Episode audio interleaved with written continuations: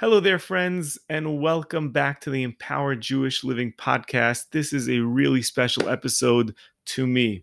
Uh, if you've been with us for a while, you're probably aware that this past June I released a book. It's called The Four Elements of an Empowered Life. And I could not be happier and more grateful with how it has been received. The readers that have gotten a hold of the book really spans so many different locations and Jewish backgrounds. And um, I've been in touch with a lot of the readers discussing it and hearing feedback. And again, I couldn't be happier and more grateful uh, with what I'm hearing. So I decided, wanted to bring all of the readers together uh, to discuss a little bit of the story behind the book, how some of the ideas evolved. And uh, that's what this virtual book club really was. So I'm excited to share with you the recording. If you have the book, if you started reading the book, I think you'll enjoy hearing a little bit of the story behind the book. If you haven't yet gotten a hold of the book, I'm really excited for you to listen to this episode because I hope that it will intrigue you and inspire you to go out and buy the book. Why haven't you bought it yet? Um, so give a listen. Tell me what you think. Um, I always appreciate everyone's feedback. Reach out to me on any of the social medias or however else you can get a hold of me. Um, I always love hearing the feedback. And uh, I hope you enjoy this episode. So take a listen. This is the Empowered Jewish Living Podcast, where we explore the beauty of Judaism, the depth of Jewish wisdom, and how to live a more empowered life.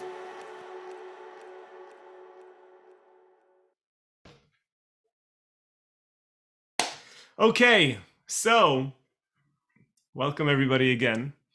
Um, I want to begin by pointing out that we are at a very special time of year because we are not only in the month of Av, but the month of Av, we were just a couple of days ago, it was Tisha B'Av, the ninth of Av, which was obviously a very sad day. We're coming up this Shabbat on Tu B'Av, the fifteenth of Av. And we know that the fifteenth of Av is actually considered, believe it or not, by the sages, one of the most joyous days in the Hebrew calendar. And we're not going to get into the history of why, but it's considered one of the most joyous days. This Shabbat, it's, I'd be interested to click through. I'm not sure. Raise your hand if anyone over here happens to be in upstate New York or in the mountains or in a bungalow colony. Levi, I see you over there. I'm trying to click through. So It was, I remember growing up, like this Shabbat is called Shabbos Nachamu, Shabbos Nachamu, which is the Shabbos of Nechama. Nechama means of consolation, of being comforted. Um, and in the in the mountains, right, where all the camps and all the bungalow colonies are, this has become a major weekend for parties, for celebrations, for concerts. It's extremely festive. And it's a bizarre aspect of the Jewish calendar that we go from the saddest day in the calendar to Tisha B'Av, and then it's and then we're suddenly partying. Right? Concerts, the biggest, the biggest singers, right? This is their big Shabbos Nachamu gig. They used to, I don't know if they still do, Liba, you'll tell me, but they used to rent out entire races. There was a raceway. I don't remember what, what, what it was, right? But there was a raceway. I when I went to camp, I wasn't in the Catskills. I used to go to camp in Pennsylvania, so I was sort of out of the party. But they used to rent out and all the big name singers, and then this would be, it would be so festive.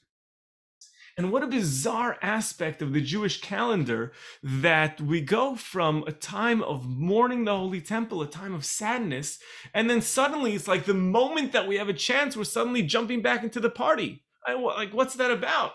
You know, it's like if, if you see, God forbid, somebody's mourning, you know, a, a, a loved one, if you're mourning, you know, a, a partner, and then like right after the shiva's over, right after you finish the mourning, suddenly they're like, okay, three days later, found somebody new, right? You know, I'm engaged, selfie on Instagram. You'd be like, isn't that a little bit like disrespectful? And yet, how could we go from this, this sad day and now suddenly say, okay, it's over, now let's party? And this, it, it, you can almost feel somewhat disturbed by it. Like, were we, were we inauthentic with all the fasting, with all the crying? Was it inauthentic? But there's something that's beautiful that's built into the, the way we view, the way Judaism views, uh, views our role of balancing our emotions. And that is that we always need to have the capacity to feel both sadness and joy, sometimes even simultaneously, and know how to oscillate between the two. And if for whatever reason, the situations in our life require us to turn up the volume on the sadness, on the seriousness, if something in our life calls upon us and says, okay, now is the time to mourn, now is the time to focus on what we're missing, then the next step has to be, okay, if we were able to do that, if we were able to turn up the sadness, then now we also need the capacity to turn up the joy. Because if you're only, if you only feel sadness, but you can't, but you don't feel joy within that same capacity, then that means that you're not really in control of your emotions as you should be, but your emotions control you. And one of the most beautiful moments, one of the most beautiful moments that we have in Jewish tradition is when a bride and groom stand under the chuppah. And if you know, right, they just get married, he puts a ring on her finger, they have Sheva Brachos, and it's this moment of closeness. Hold on, I'm just going to let some people in. It's this moment of closeness between the chatan and the kala, between the bride and the groom. And they're sitting there and they're connecting. And hopefully, by most weddings, the crowd is quiet. Sometimes you have a little bit of a noisy crowd. But then someone gets up, the person who's singing usually, and he sings a song called Im Eshkachech Yerushalayim. Im Eshkachech Yerushalayim. It's this beautiful moment that everyone is somber, depending on what tune you like. Old Kalbach tune. Im lo yales Yerushalayim. This beautiful moment. And we're speaking about mourning Jerusalem. And you can be brought to tears. And then there's a custom to break a glass. Why do we break a glass? We break a glass to remember that we're in mourning. We're missing the Holy Temple. We're missing Jerusalem. So we break the glass. Right? It's a sign of brokenness. It's called in Hebrew and Kabbalah, Shvirat HaKelim. We focus on the brokenness of the world, shattered vessels. And anyone who's ever been by a wedding knows that the sound of broken vessels, the sound that's meant to commemorate the brokenness of the world, that's meant to commemorate the, the temple's destruction, is probably the most festive sound. As a Jew, your ears are in tune, right? Too, and you, you and, and you could unmute yourself if you'd like, if you're very quick on the trigger, right? But the minute that you hear that broken glass, what is the very next thing? Sapphire Grace, you're already dancing, Mazel right? Tov. Mazel Tov, right? Everyone just shouts it out, Mazel Tov. That moment under the chuppah, when it's supposed to be a moment of crying, a moment of sadness, has been transformed because of the context to a moment, to this moment of celebration, Mazel Tov. So much so that it's already become Jewish custom that, like, you know, when you hear accidentally the waiters in the kitchen, like somebody accidentally knocked over the thing at the plates, and everyone hears this crashing from the back, right? As Jews, we're like, something's breaking, Mazel Tov, right? That's like, that's our knee-jerk reaction. It's an amazing thing. Because when you've been in the party this long, right, and you've almost been annihilated, and you've almost been uh, been been wiped off the face of the planet, and you've almost been gassed, and you've stared down the barrel, and you're still here to tell that story, and you're still fired up, then you know, and you know when that glass is broken, when you know that when your world is about to shatter, you know that suddenly the door is opening up for new potential. Something big is about to happen.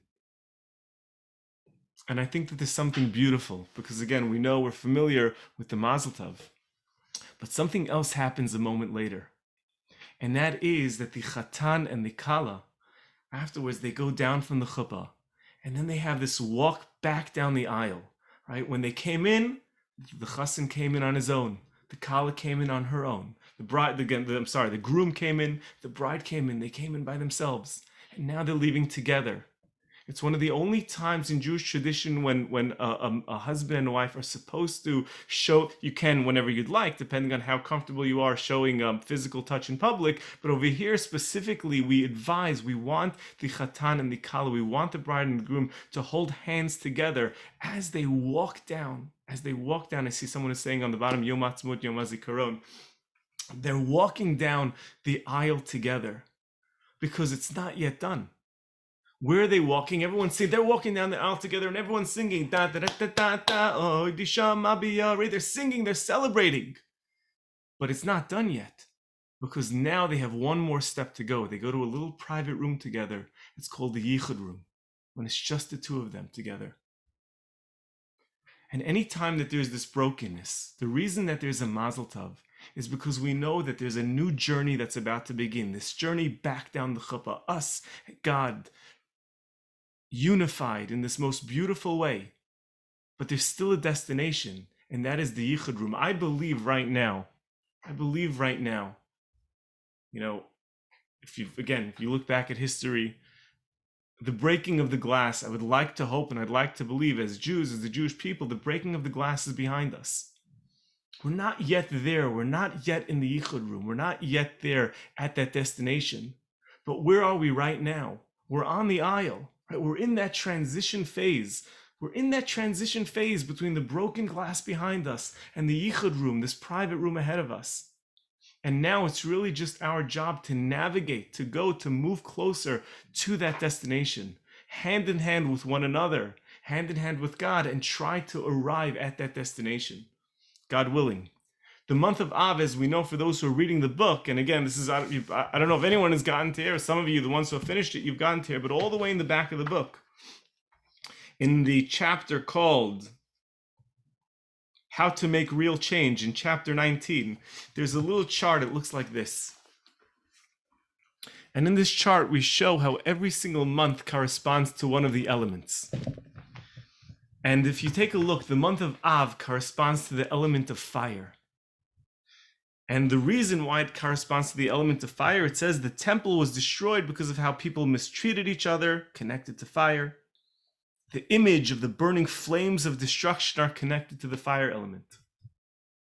But as you know, if you've read the book, every single one of the elements can be channeled towards the negative or can be channeled towards the positive. And the month of Av, which represents this element of fire, the first nine days we focus on the fire of destruction. But we know that fire is also the fire of inner passion. Fire is the fire of saying we can be greater, we can destroy the obstacles that block us from being our best selves. So right after Tisha B'Av is over, right after the glass is shattered, now we enter a new phase. And this Shabbat is going to be Tu B'Av. And that's when we channel our inner element of fire towards greatness. Now we start looking towards the month of Elul, towards Rosh Hashanah, towards Yom Kippur. And we say, how do we take all of this fire? And now how can we build it and use it not as a destructive fire, but as a fire of passion, as a fire of leadership, as a fire of deep inner yearning to become our best selves. So that's why we can go from the sadness of Tisha B'Av and suddenly say, okay, now we've had the sadness, now it's time to celebrate. It's a little bit about understanding where we are uh, during this time of year. And uh, Sapphire Gray says, my nickname is Fire. I, I don't. You're not up on my screen right now, but just from the little that we know each other, it makes total sense. I could see it. I could see it. Keep the fire burning. So um, I, I hope that we'll get to do this a couple of times. You know, I wanted to put one on the calendar. It's July. It's, you know, hard time in the middle of the summer. Lots of people are away. But I guess if we can begin our discussion as you're reading the book, um, some of you just got started with it. Maybe some of you haven't even started it yet. And I'll, I guess I'll share with you just a little bit of maybe some of this. Uh, we'll start with the story behind the book, and then we'll get into some of the ideas that are a little bit closer to the beginning of the book. And then, like I said, I'd love to hear some of your comments and questions. I, I knew for a, a very long time, it was it was always a, a goal of mine, a passion of mine, a, a desire of mine to, to write a book. Um, for those of you who don't know me as well, there are some that I'm just meeting for the first time. We run a uh, Jewish engagement organization, a Jewish ad- adult education, family engagement, family education organization in the D C area, and it's called L E V, which means heart. It's actually called the L E V Experience. Because our goal, and when I say ours, I mean together with my wife, Devorah, our goal is we we we want to transform the way people perceive observant Judaism. People see it as something that's passionate, that's L E V, that's emotional. You know, I'm guessing that everyone probably on this call, you're not, you haven't been under a rock. You know that uh, over the course of the last couple of years, media has decided to really, really make a mockery of Torah observant uh, Judaism, to really just try to poke as many holes and make it look awful. Um, I don't know if anyone is watching the series now, the uh, My Unorthodox Life, uh, which is really just, you know, just taking just taking swipes one after the other about Um, what it means to live uh, an Orthodox life, and uh, and there really isn't there really isn't any media out there that shows, or at least nothing within the mainstream, that shows the passion that Orthodox could be, uh, the deep deep meaning that one could experience, the the deep fulfillment and the deep joy of living a Torah observant life. I prefer to say Torah observant and Orthodox, because one could feel this passion. You don't need to be, you don't have to, to, to apply this label of Orthodox, but just someone who's living a fiery Jewish life in, in whatever label you'd like to call it. And very much the goal of the L E V Experience was to provide that, to provide programming and classes and, and whatever we can to really give people a sense, a feel, of something that's beautiful, something that is emotional. So many years ago, when I first started out, let's see, we've been doing this for oh, eleven, twelve years, but I remember we, I was living in Israel before that. And I remember um, the first time that I was asked to teach a class. This was before there was ever any idea, you know, to write a book. And I think what I was trying to say before, though, is that for the the the reason that I, I was so me, so I was so passionate, I wanted to write a book so much, was because I wanted to give that over not only in just, just like a once a week class, but I, I wanted to to be able to give this, to hand this, put this in someone's hand, this book in someone's hand, and say, if I could just give you a piece of my experience, if I could just give you a piece of my world in a book, how would that look? And really, when I sat down to write the book, for me, the, the concept of knowing that we all exist on this world with a specific, unique mission was always something near and dear to my heart, which is why I was saying that my the very first class that I taught, which was, let's say, I don't know, must have been thirteen, fourteen years ago, the very first class, I was in Israel, and I was getting my smicha, my rabbinic ordination, at Aish HaTorah. I had learned in, in in a very large yeshiva called the Mir. I learned in another yeshiva called Torah's Moshe. But I joined Aish HaTorah to try to teach and to try to get involved in the work that they were doing. And I was getting my rabbinic ordination over there. And I was just studying there. I wasn't teaching yet in any capacity. And there was a program there called Essentials. Has anyone here heard of this program, Aish Essentials? Aish Essentials is this program where it's it's kind of a drop-in program. Anyone, students from the school go there, but they have like these rotating teachers, and there is a there's a g- incredible teacher over there, close close friend of mine, who is just this a brilliant teacher, hilarious, funny, deep, by the name of Rav Gav Friedman. Have you heard of Rav Gav Friedman? I'm clicking through Rav Gav. Some of you have been to Israel with me. You've seen Rav Gav. Uh, wonderful, wonderful teacher. So Rav Gav, he used to teach in Essentials every single day. I think he had like a two o'clock spot. And um, he um, he he was he was gone. You know, one day he wasn't there. So the fellow who was running Essentials, he came in and he asked me, he said, well, would you would you like to teach Rav Gav's class? To which I said, okay, you know, it's a nice opportunity to, to start teaching. And, and this subject, the subject of living with your life's mission, was something that I was so, so passionate about. And I prepared a whole class on it. And and uh, just as a, as, as a side, kind of a funny story. So this was my first class. And I was so excited. I was so nervous. And I was so excited. And I came in to teach. And people started coming in. And, you know, they saw me up there. But they, they I mean, they were expecting Rav Gav. They didn't really know why I was there. So standing up there, and then as the class was ready to start, I said, good afternoon, everybody. You know, my name is Shlomo Bucksbaum, and uh, I'm filling in today for Rav Gav. And literally half the room just like got up and walked right out. I was like, wow, like, hello, world.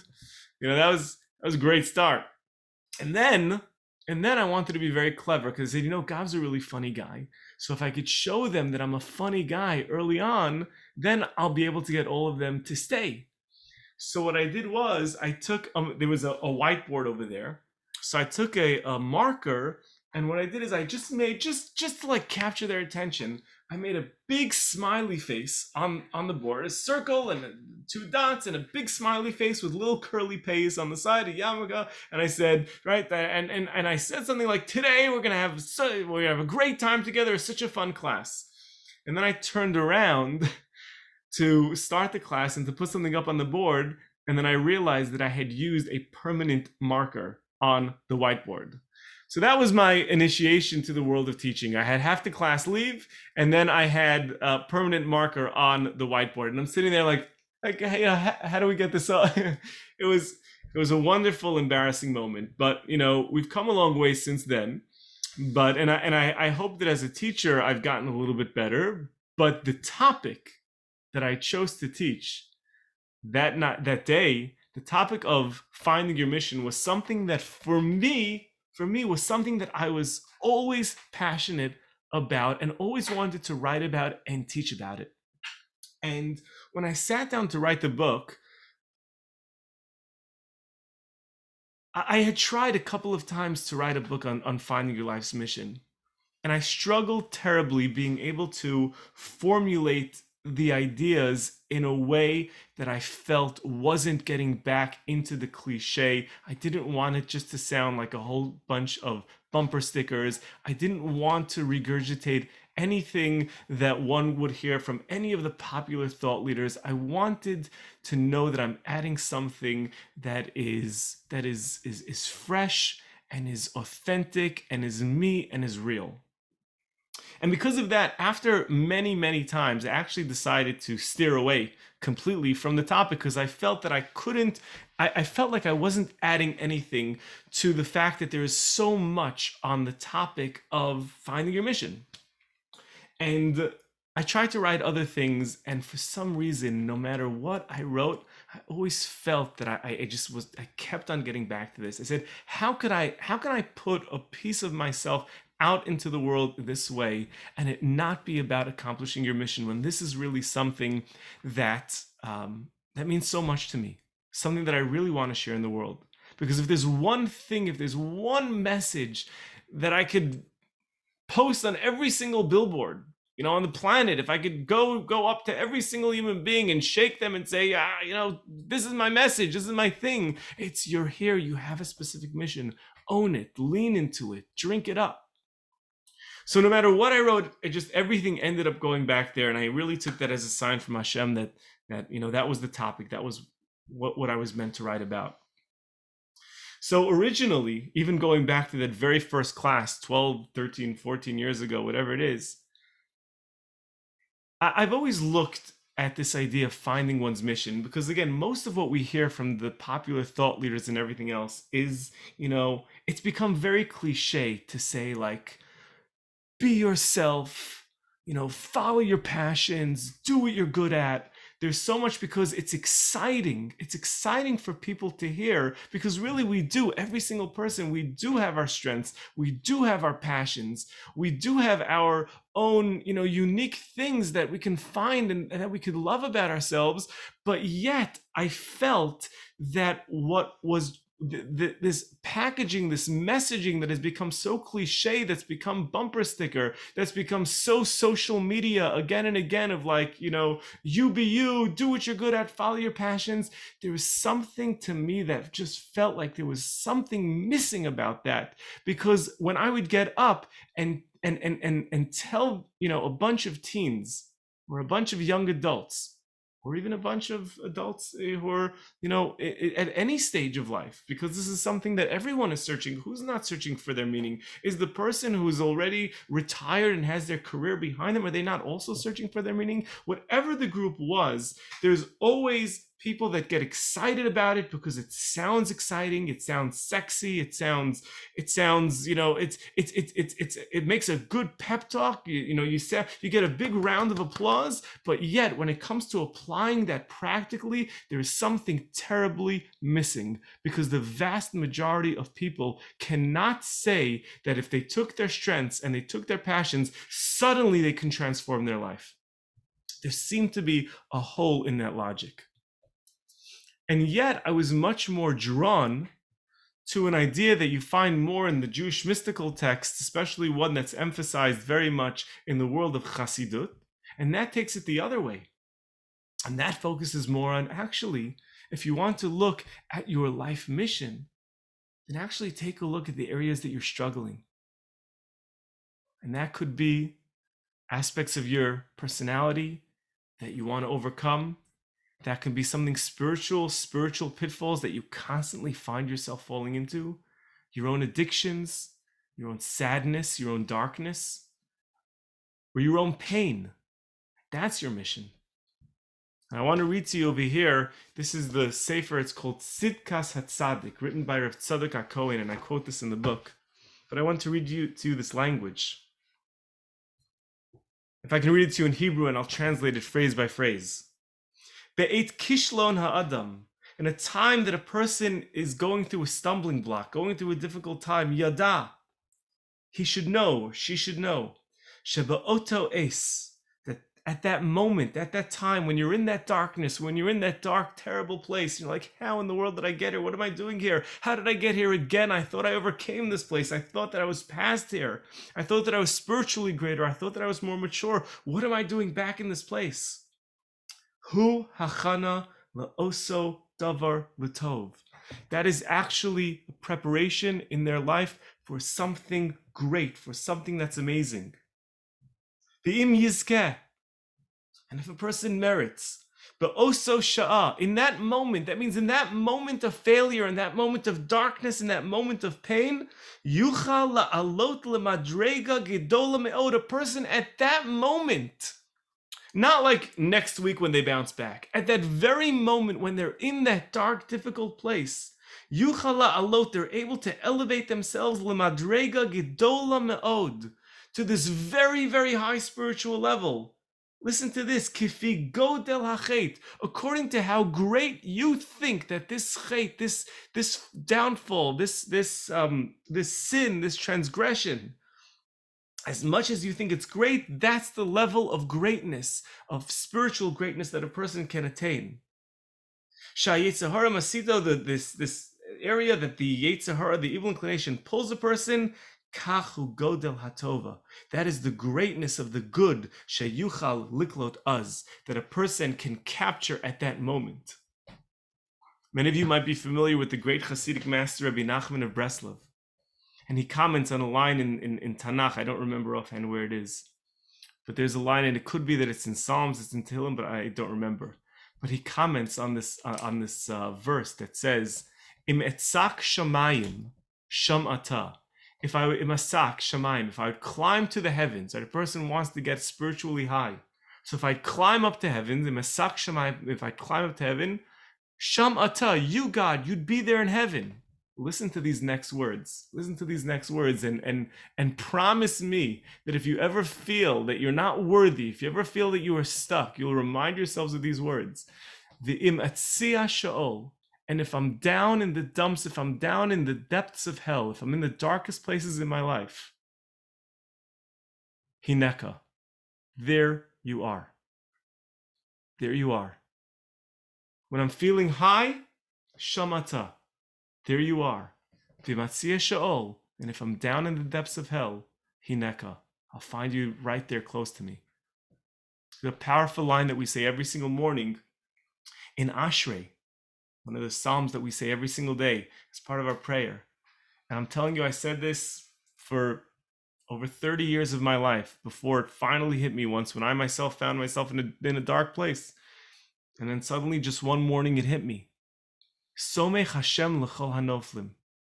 God is close, l'chol hanoflim, to people, to those who are falling, to those who have fallen, those who have fallen who are ready to reach back up and say, I want to climb out of this. I want to be greater. I want to be close to you, God, but I cannot do it alone. I need you. Somech Hashem l'chol novlim. Hashem is close to those people.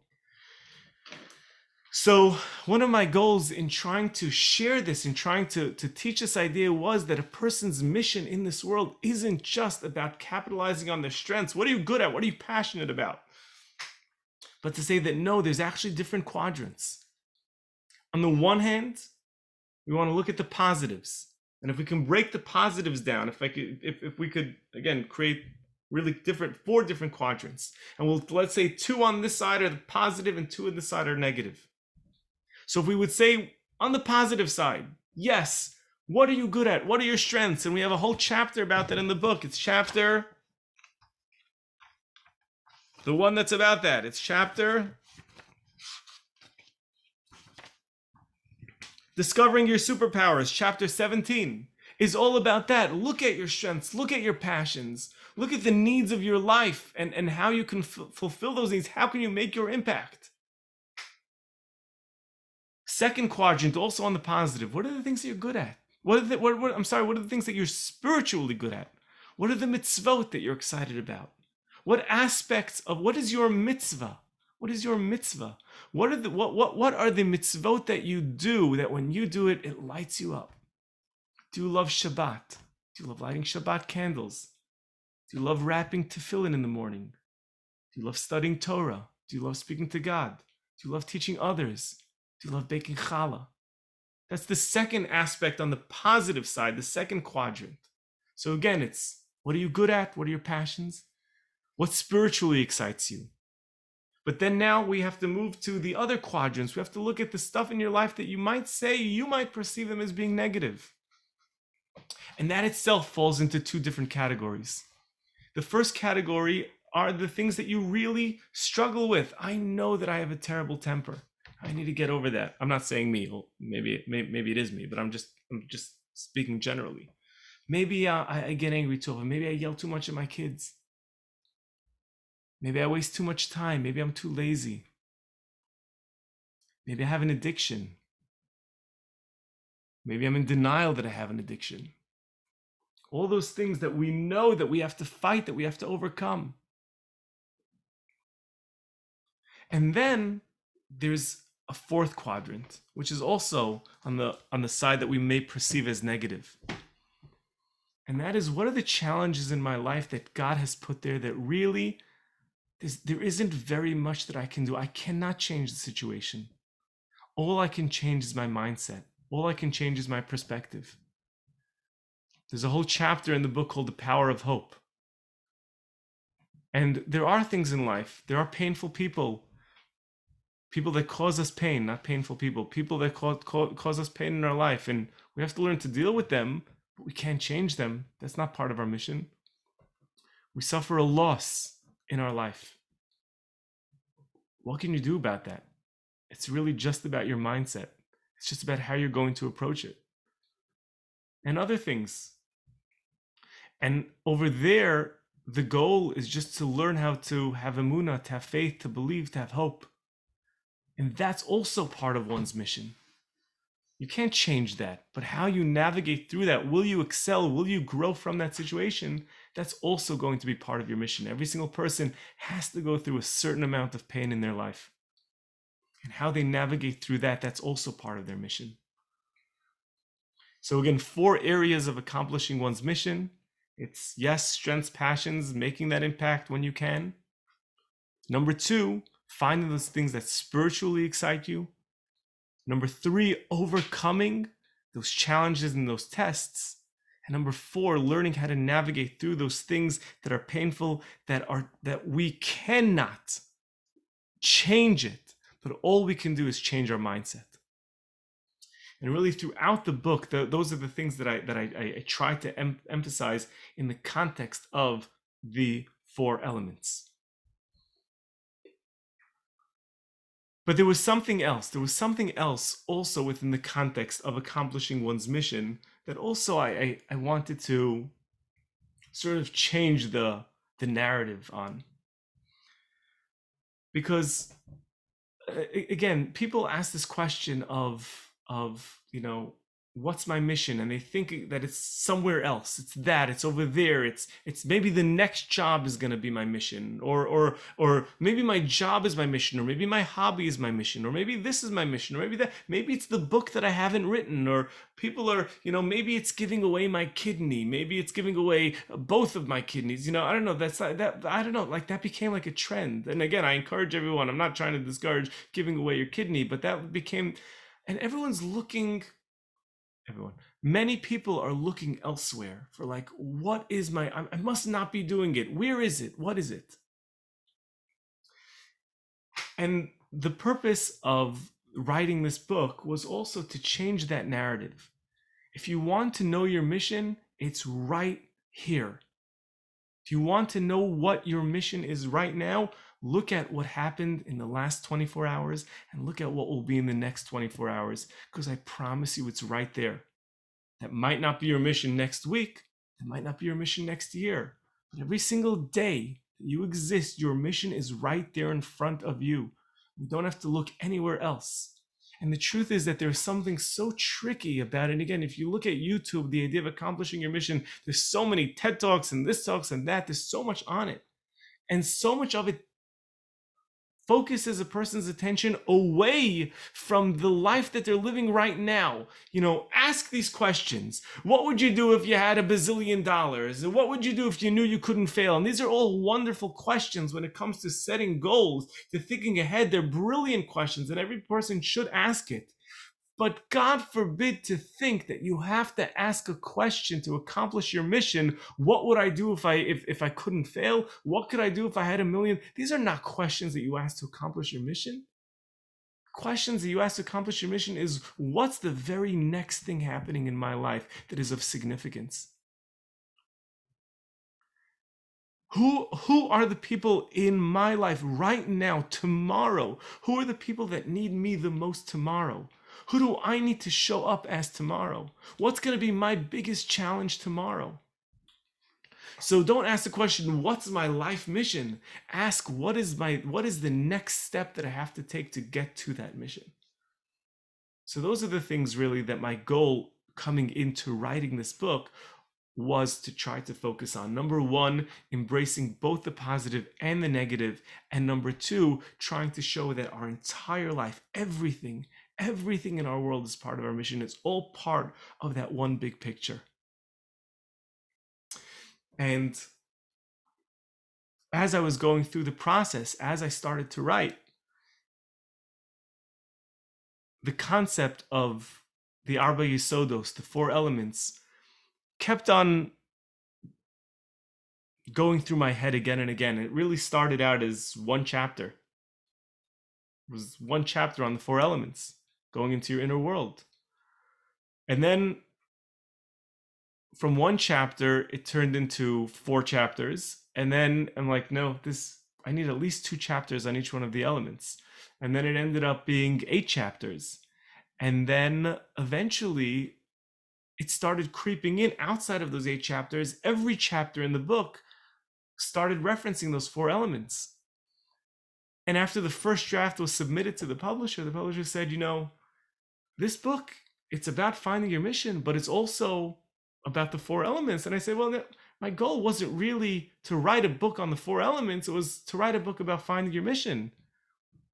And he said, well, actually, you know, here it is. It's a book about both, because what you've really done is you've merged those two things. You've really shown that the four elements really is the structure behind, if one really understands how to unlock those four elements that are inside, if you understand how to explore those inner worlds of the four elements, then inevitably you will accomplish your mission in life.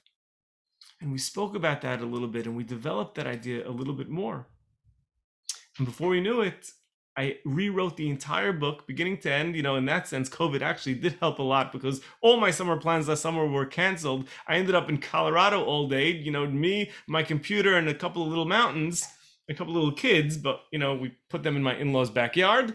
And then, you know, we sat down there, me in Colorado and my computer, and I rewrote the entire book, and this time framing everything within the context of the four elements.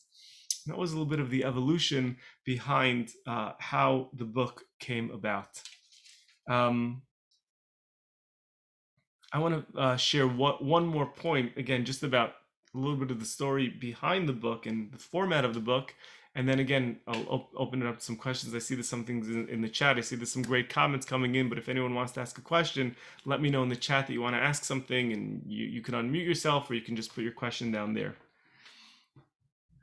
It, it was very important for me to write the book, when, when, when I wrote the book, that it had a very strong grounding in the Torah, and that these weren't just ideas that were, you know, being pulled from all over the place, but that that it uncovered a system. You saw the system, and you saw how it how it unfolded in the Torah. And I'm not sure if everyone is familiar, but within the schools of Jewish mysticism and Kabbalah, there is an idea that when we learn the Torah, the Torah is studied on four different levels. And there's an acronym called Pardes. In English, you would spell that P A R D E S. In Hebrew, you would spell that Pei Resh Dalid Samach. Pardes. Pardes means an orchard. Pardes is actually the origin of the word paradise. Paradise was meant to reflect the Garden of Eden, Gan Eden, which is paradise. The root of all of our souls comes from this paradise, from this Pardes, from this orchard called Gan Eden, the Garden of Eden. And um, the word Pardes, again, it, it means orchard, but it's also an acronym for four ways to approach Torah study. The Pei, maybe I can even put this in the chat if this would be helpful for people. The P, or the Pei, stands for Pshat. There it is. It's there in the, uh, in the chat. And Pshat means a simple understanding. Simple understanding. Then the Resh, or the R in Pardes, stands for Remez, which means hints. The Dalid stands for Drash, which means exposition, which which is a little bit beyond hints. I think that's the right word. And then the Samach stands for Sod, secrets. Again, I'm putting this all right here in the chat.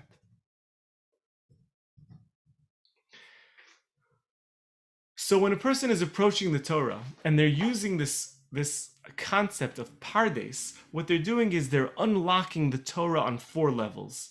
Pshat means a simple understanding. And on the level of simple understanding, when we're learning the stories of Adam and Eve, when we're learning the stories of Abraham and Isaac and Jacob and Sarah and Rebecca and Rachel and Leah and Joseph and Judah, we're learning all those stories. We try to piece it together as stories that happen to people and individuals, and this is their stories, and go learn the lessons of those stories. But the Torah is also understood on the level of Remez. And Remez means that every single story can be read on multiple levels. I always like to make this joke that when I was a kid, it must have been based off of a, I believe it was based off of a cartoon, because I have, I have, you know, in my mind, even the, the imagery of this cartoon. But there was a song, right? I'm going to click through just to see if anyone recognized the song. It went, Puff the Magic Dragon, na, na, na, na, na, na, na. All right, Puff the Magic Dragon. Now, as a kid, I thought that it was about a, I live by the sea. Puff, live by the sea. You can write down the lyrics if you know it. Now, I always thought Puff the Magic Dragon. I believe there was even a character, Puff the Magic Dragon, right? Which means like a magical dragon named Puff, because he would, you know, puff little smoke rings out of his nostrils. As an adult, I found out that there is a second meaning, because back in the in, in that time and place, when you wanted to have a good time, you would puff the magic dragon. Who knew? It's one of those moments, right? When you look back at your childhood and you're like, oh, so that's the subliminal messages I was getting as a child. I would puff the magic dragon. Very same words can mean two totally different things. And the brilliance of the Torah is that there's another story that's always being told. The story of Remez. Story of hints. And that story unfolds beyond the level of Remez, but into the level of Drash. And in the level of Drash, There's suddenly ways to identify the fact that there's actually more words to the story. They're just not written on the page. They're written in different ways. They're written in the language of letters, in the language of numbers, in the language of two words that might be written in two totally different places that seem to not fit in properly, but are calling your attention to connect two completely different things in the Torah and say, one second, how are these two things connected? Why did they both use that, that, that same terminology? There's structures that teach you how to extrapolate new ideas. And there's a whole story. There's a whole story beyond the story. And then finally, sod. On the level of sod, that's where we discover that actually the story isn't even a story about this world at all. It's a story about a spiritual dimension. It's a story about a higher realm. It's teaching us about secrets that no eye can ever see, at least not these two, right? No eye can ever see, your ears, your senses, but you need to go deep into, into much deeper levels to experience that world of sod, that world of secret. And the more that you study, the more the levels of remez and of drash and of sod, the more they unfold. And the more that you start to see that the Torah can be understood on so many levels, to the point that I always say, you know, if let's say any of you, right, if you were called in, if let's say it was, bring your child to work day. Okay, and here you had to give this major, major presentation, right? You're an intellectual, you're really smart, and you had to give, you were speaking to NASA or, you know, NISTI or NIFTY or, the, you know, all these different, you know, agencies where all these smart people are. You had to give this presentation, but it was also bring your kid to work day. So you had the most brilliant people there in your audience, and you also had five-year-old kids. What would you do? How can you give a message that is compelling to both the brilliant scientist and the four or five-year-old kid? And the answer is, Puff the Magic Dragon. What do you do? You tell them a story. And those who are brilliant will understand the depth behind the story. And for the kids, they heard a good story. And when God wanted to teach us the deepest truths, God knew that my four-year-old child, my five-year-old child is going to sit there in, you know, first, second grade, learning the very, very same things that the greatest mystic that ever lived. They learn those very same verses, but they see very different things. Because my child is learning Pshat, and the mystic is learning Remez, Drash, and Sod. And there's no end to that. And really what my goal for this book was to tell the story of our life mission, not only using us, but using Adam and Eve, using Cain, the story of Cain and Abel, the story of Noach and the flood, the story of, of, um, of the Tower of Babel, the story of Sodom, Abraham and Sarah, Isaac and Rebekah, Yaakov, Rachel, Leah, Yosef, and Yehuda, and to start looking at them, not uh, to no longer, well, to continue looking at them at the level of Pshat, but also to start seeing the Remez, to start see, seeing the Drash, to start seeing the Sod, to realize that their story is our story. And because of that, as you go through the book, you see what I did. I did my best to try to oscillate between those two things, to, to talk about our patriarchs and our matriarchs, and then to apply those lessons to us to show that this very same structure of the four elements, our earth element, our water element, our wind element, and our fire element, those were those struggles. That is actually the, the story in the book of Bereshis. That's the cre- entire creation of the world was an unfolding of that process. Adam and Eve were struggling with that in the Garden of Eden. The, fir- the four generations that sinned, those were their struggles, and the patriarchs and the matriarchs came to put those pieces back together. Up until that final moment when Jacob is, when Yaakov, when Yisrael, when he's lying on his deathbed and he's looking around at his children, and what does he do? He looks at each one and he says, "This is your mission."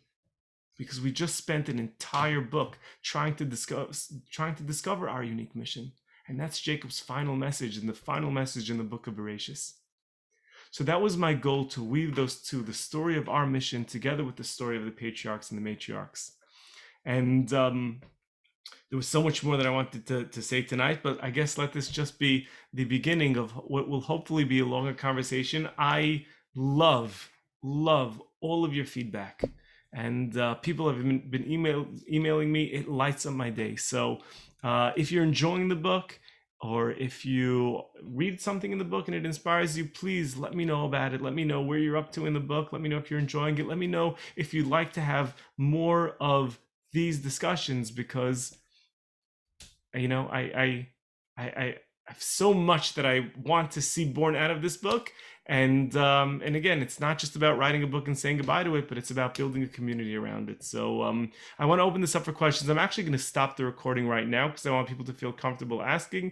I'm going to stop. Thank you so much for listening. I hope that you'll subscribe to the podcast, and you can always go to rabbi shlomo dot com for more great content and resources and to connect directly with me.